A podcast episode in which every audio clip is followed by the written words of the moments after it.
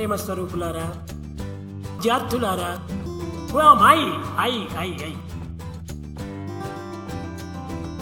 Greetings, Sai Scoopers!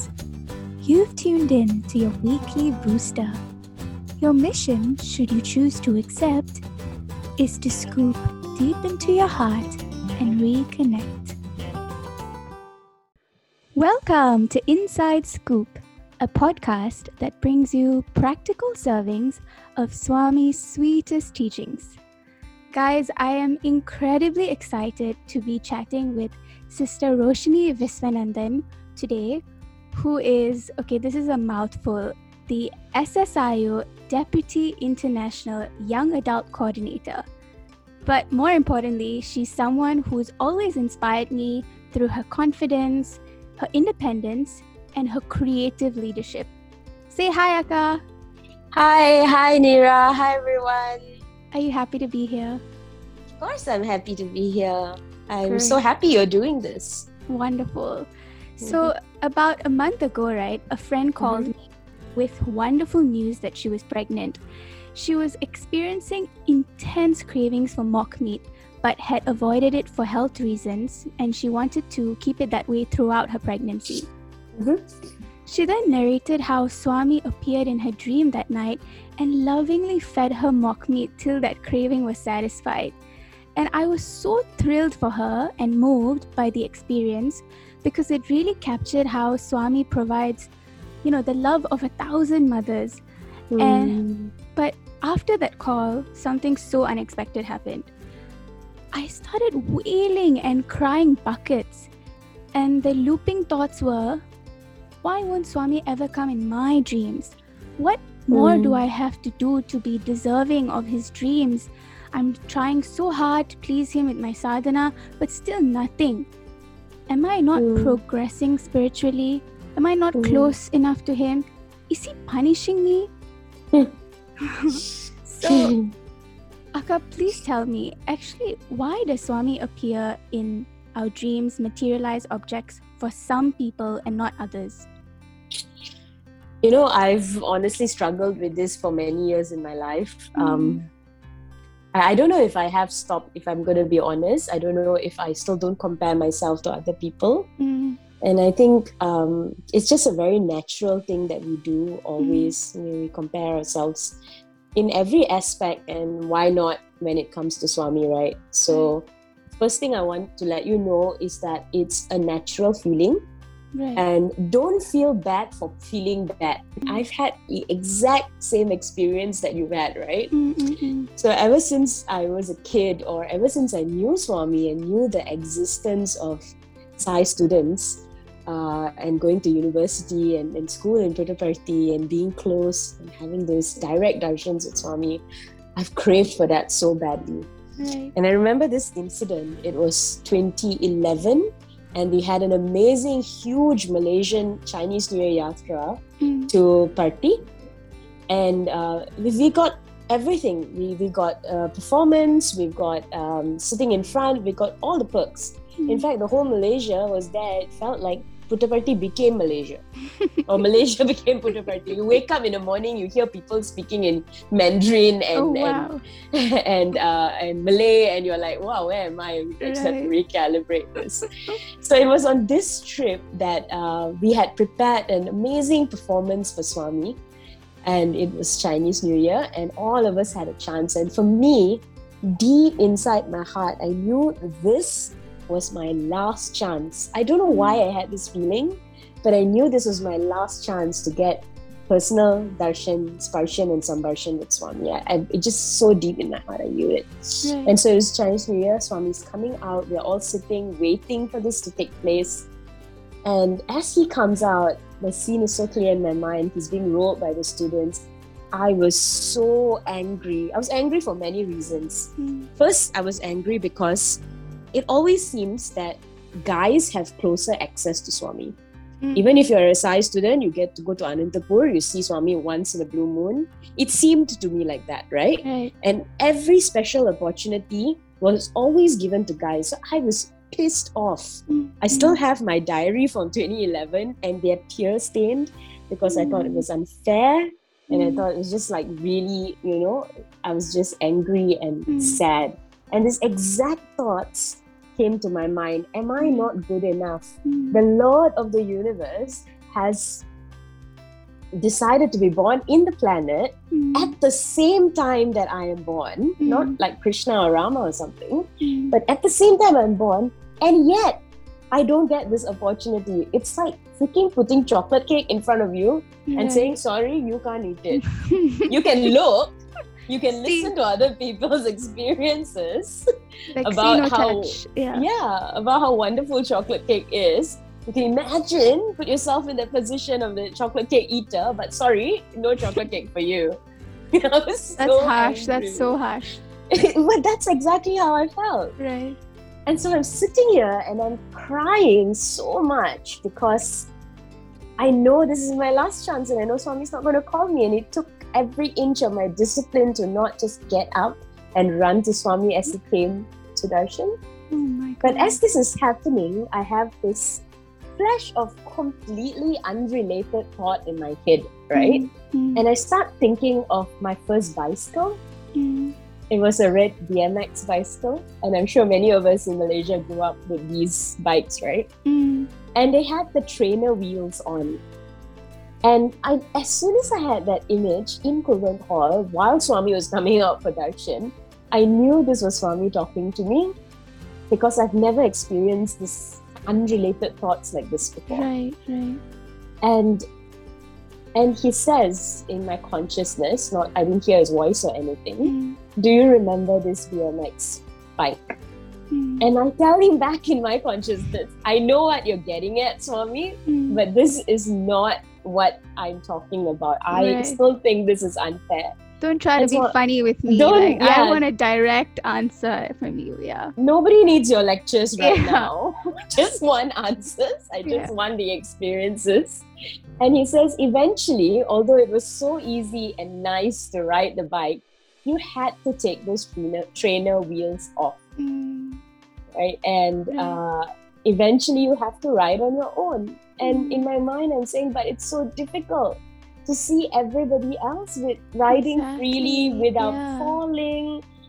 And then Swami says the most beautiful thing in my consciousness again. I want to be very clear about this.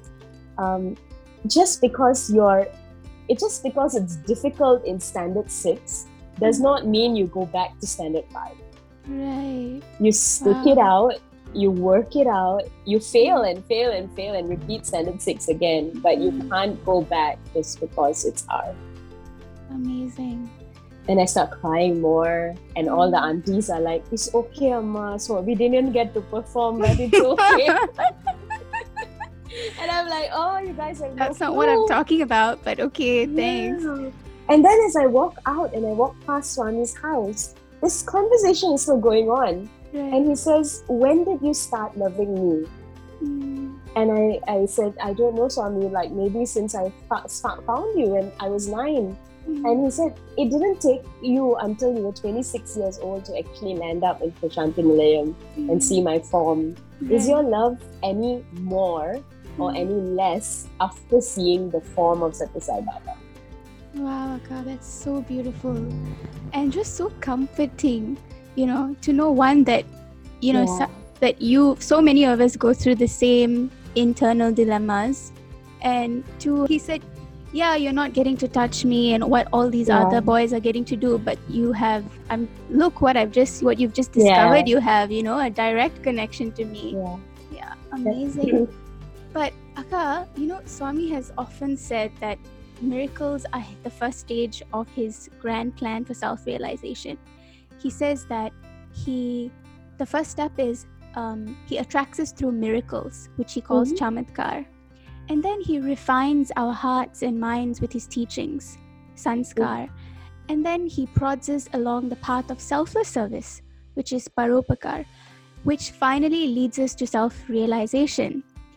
But I keep wondering if he hasn't even attracted me with the first step, like with miracles and the dreams that I'm yearning for. How does he expect me to have faith in him and progress and rely on like just the consciousness that's or the insights that are coming into my mind? How how does he expect me to progress to self realization if he hasn't Mm. even attracted me first, you know, to have that faith? That's a brilliant question, Mira, but I have a counter question to you. How are you at step three if you've not gone through step one? Just the belief through other people's What- experiences. Mhm. And and I guess unknowingly I've had miracles. They're just not the miracles, the grand miracles that everybody speaks of and you know, Vibhuti manifestations, the ones that are glorified. I haven't had those. Mm. Yeah. Yeah. So that's that's the thing, right? So yes, the magic should not be boxed up into certain experiences. Mm, Is it not amazing? I remember one auntie uh, from SS2, Auntie Lian, if those of you in Malaysia know her. mm, She said, You know how long it took us to discover Swami? And she told me this when I was so young. She said, Do you don't you think it's a miracle for you guys? How easy it was. Nobody needed to convince you. Nobody Swami didn't have to even make miracles. He didn't have to change your minds. mm. He didn't have to do anything. Isn't it a miracle that it was so easy for you guys? Almost as though you knew it internally. That's brilliant, right? It's almost as if like my soul knows it, knows it. That's Yeah. why I've been like I've been getting closer to him, but my Yeah. mind keeps like hijacking that trust that the soul has. That's That's absolutely it, Mira. Yeah. You have really put a, but you know, really nailed it. You've nailed it exactly. You've talked about the difference between the mind and the soul, right? Right. So our love for Swami or our love for divinity Mm, is is something that we can connect on a very deep level, right. but it is not something we can put words to. I see. So our mind grapples with all this information and Mm, input from outside and tries to box it up, saying, "Oh, if Vibhuti manifests, it's a miracle. Swami loves me. Oh, if I have dream, it's a miracle. Swami loves me." right. But for a child to look at Swami's picture and say "Baba, Baba" and laugh and smile for no Mm. reason, Mm, isn't that a miracle to recognize someone that you've not known? Hundred percent, absolutely. Yeah. So, So, I guess yeah. then the problem is in the way that we're defining the word miracle, right? Absolutely. That is that is that's it. That really is it. I, I love how you brought about that difference between the mind and soul. And how the mind is the one that is kind of limiting our definitions of miracles. Right. Have you realized that people who actually have more proximity to Swami have an even more limited definition of miracles, Mm. and their imagination is sort of limited to what Swami is and how he connects to us all? Has that happened to you? I wouldn't say that for sure Yeah. because I think everybody has access to Swami and his glory and his divinity in full measure. Right, But I have had comparative conversations with my friends right, who have been students uh, of Swami, right? Right. Well, why? Well, I sit here and bicker and and always have those thoughts. Ah, you're so lucky. Look at these pictures of you and Swami. oh my God, you stared into his eyes. A friend once told me Swami would come in after darshan, Mm. And then there will be a fanboy, literally Oh, wow. a fanboy. Okay, not a fan like a fan, but a boy that carries a fan and Right. stands and blows his oh baju until it becomes dry. And for that boy, he's literally standing with a fan and looking into Swami's eyes. And I can only imagine what that's like. Mm, And as I am comparing myself and thinking about everything he's missed, I've missed out on, mm, he's comparing himself to me and Mm. saying, "Look at how you've experienced mm, the vastness of Swami's glory by being away from him." mm, mm, Look mm. at the miracle of you without any influence being so devoted to Swami without Right. needing any support of the physical form. all of us have only finite experiences in this Mm. lifetime right we can we can't all be great grandmothers we Yeah. can't all have uh, uh, you know uh, 20 cousins a big family we can't all Yeah. be doctors or lawyers but Yeah, true oneness is when we celebrate when we f- celebrate each other's experiences because we can we can't experience them but we experience them through others uh, absolutely. so I then call it experience outsourcing. I love So, that term. I So have outsourced my Yeah. I've outsourced this experience to you and so Mm. you got to be Swami's fanboy and I feel deeply in my heart that that experience was also mine Yeah, and that's that's true oneness, isn't it? Yeah. Um, and that and that's probably why Swami, um, you know, grants different miracles to different people so that we experience the the depth and the breadth of Him just in this one lifetime. That's so Ah. true that is so true So, but Yeah. Akka, despite all this, okay, so we've understood that maybe we're limiting this definition of miracle. Um, how do we deal with the desire and the yearning to experience a specific miracle? Should I be suppressing it or, you know, what should I be doing?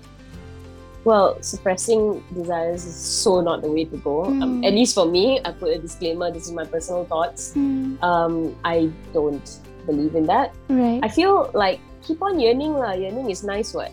Mm. Just like you know, just if you can continue to yearn, and Mm. there's actually joy in that yearning. Mm. There is joy. I keep thinking of Radha and Mira and how yearning became their sadhana. Right. So two things can happen: Mm. either your desire get fulfilled, or you rise above that desire to realize something greater that you've achieved through that Mm. yearning. Right. right? There's So- that beautiful story of Radha, if you have time, Mm. and I'm sure people have heard Swami narrating it, Hmm. where the Krishna comes to Radha at her final moments, and Radha and he says, "I'm so sorry, I've never come to see you sooner." Mm. And Radha looks at him and says that you've never been apart. I see you everywhere. Oh, that's beautiful, Akka. You know, as you're speaking, I'm reminded of this conversation between uh, Arjuna and Krishna in the Gita Vahini, where Krishna is explaining that his mission is to protect those who are striving for purity and to punish the wicked. And to this, Arjuna is like, Bro, you're supposed to be Prema Swarupa. Then why so much favoritism, you know, for those who already have uh, immense wisdom?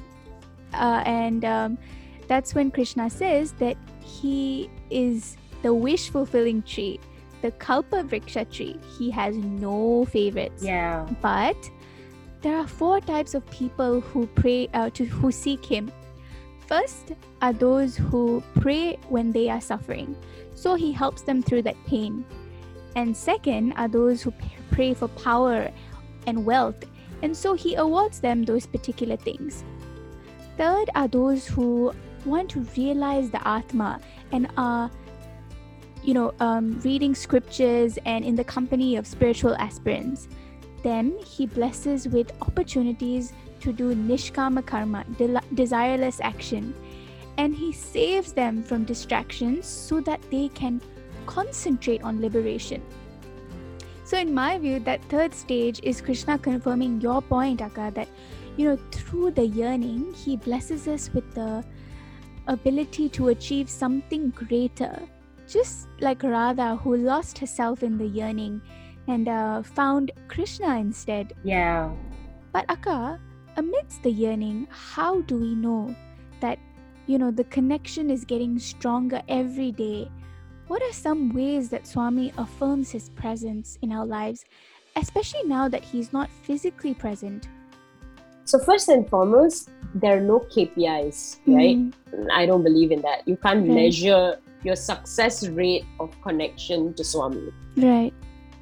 I feel like the more I'm connected to Swami, not devotionally even, Mm, but just being able to pull out of situations and just look at everything with love uh, and clarity.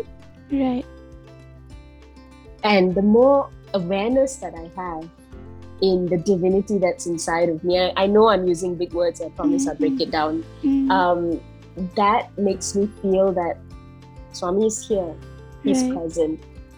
But he's really kind and very, very sweet. So he sends messages in the most beautiful ways. mm, But if I don't want to risk giving you those experiences, because I don't want you to again box it up as mm, if you find a quote in a book, that means it's Swami. I, I don't want to do that. I'm going to Right. refrain from sharing my experiences of how Swami finds shows us he loves us, right? Right. But if I do, then again we're down that rabbit hole. So just you will know, you know it in your heart. Right.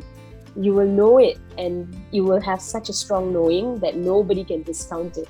You won't need you won't have the need to justify and tell other Right. people, hey, this, this, this happened. And right. that person has to tell you, oh, that is Swami. You won't I need to do that. Right. You will you will know a hundred percent. Uh, Mm. and it is very true that Swami can be found everywhere, and Mm. I have honestly seen him in the most beautiful places Mm. um, in nature. But um, this is what happened to me. lah. So, about two years ago, I, I became fixated on this Swami is everything and not limited to the form. Right. That even while I was in Prashanti Nilayam, sitting right in the front, I could not experience the blessing of Mm. being in that position right. because I felt like, wow, what is all this for anyway, right? I Mm. should be detaching from the form. Mm. So, for blessings that I had craved so much Mm. 10 years ago, remember? Right. Now I'm actually getting it, and I'm like not grateful for it because I feel like, quote unquote, I've progressed past this love, you know. Right. Right. So I was like, um, and then I came back to Malaysia and I spoke to one of our one of our advisors about this, and I was telling him, Anne, um, this is genuinely how I'm feeling. Why are we limiting Swami into this form?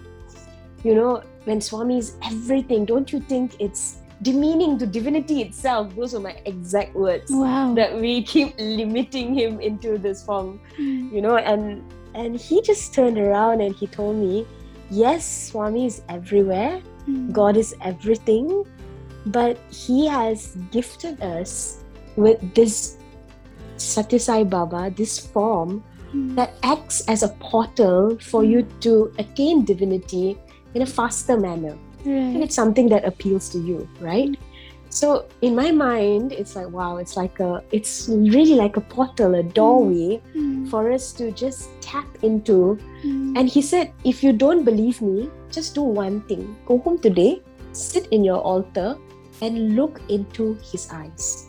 Mm. And just by doing that, you will experience peace. If you don't, come and tell me.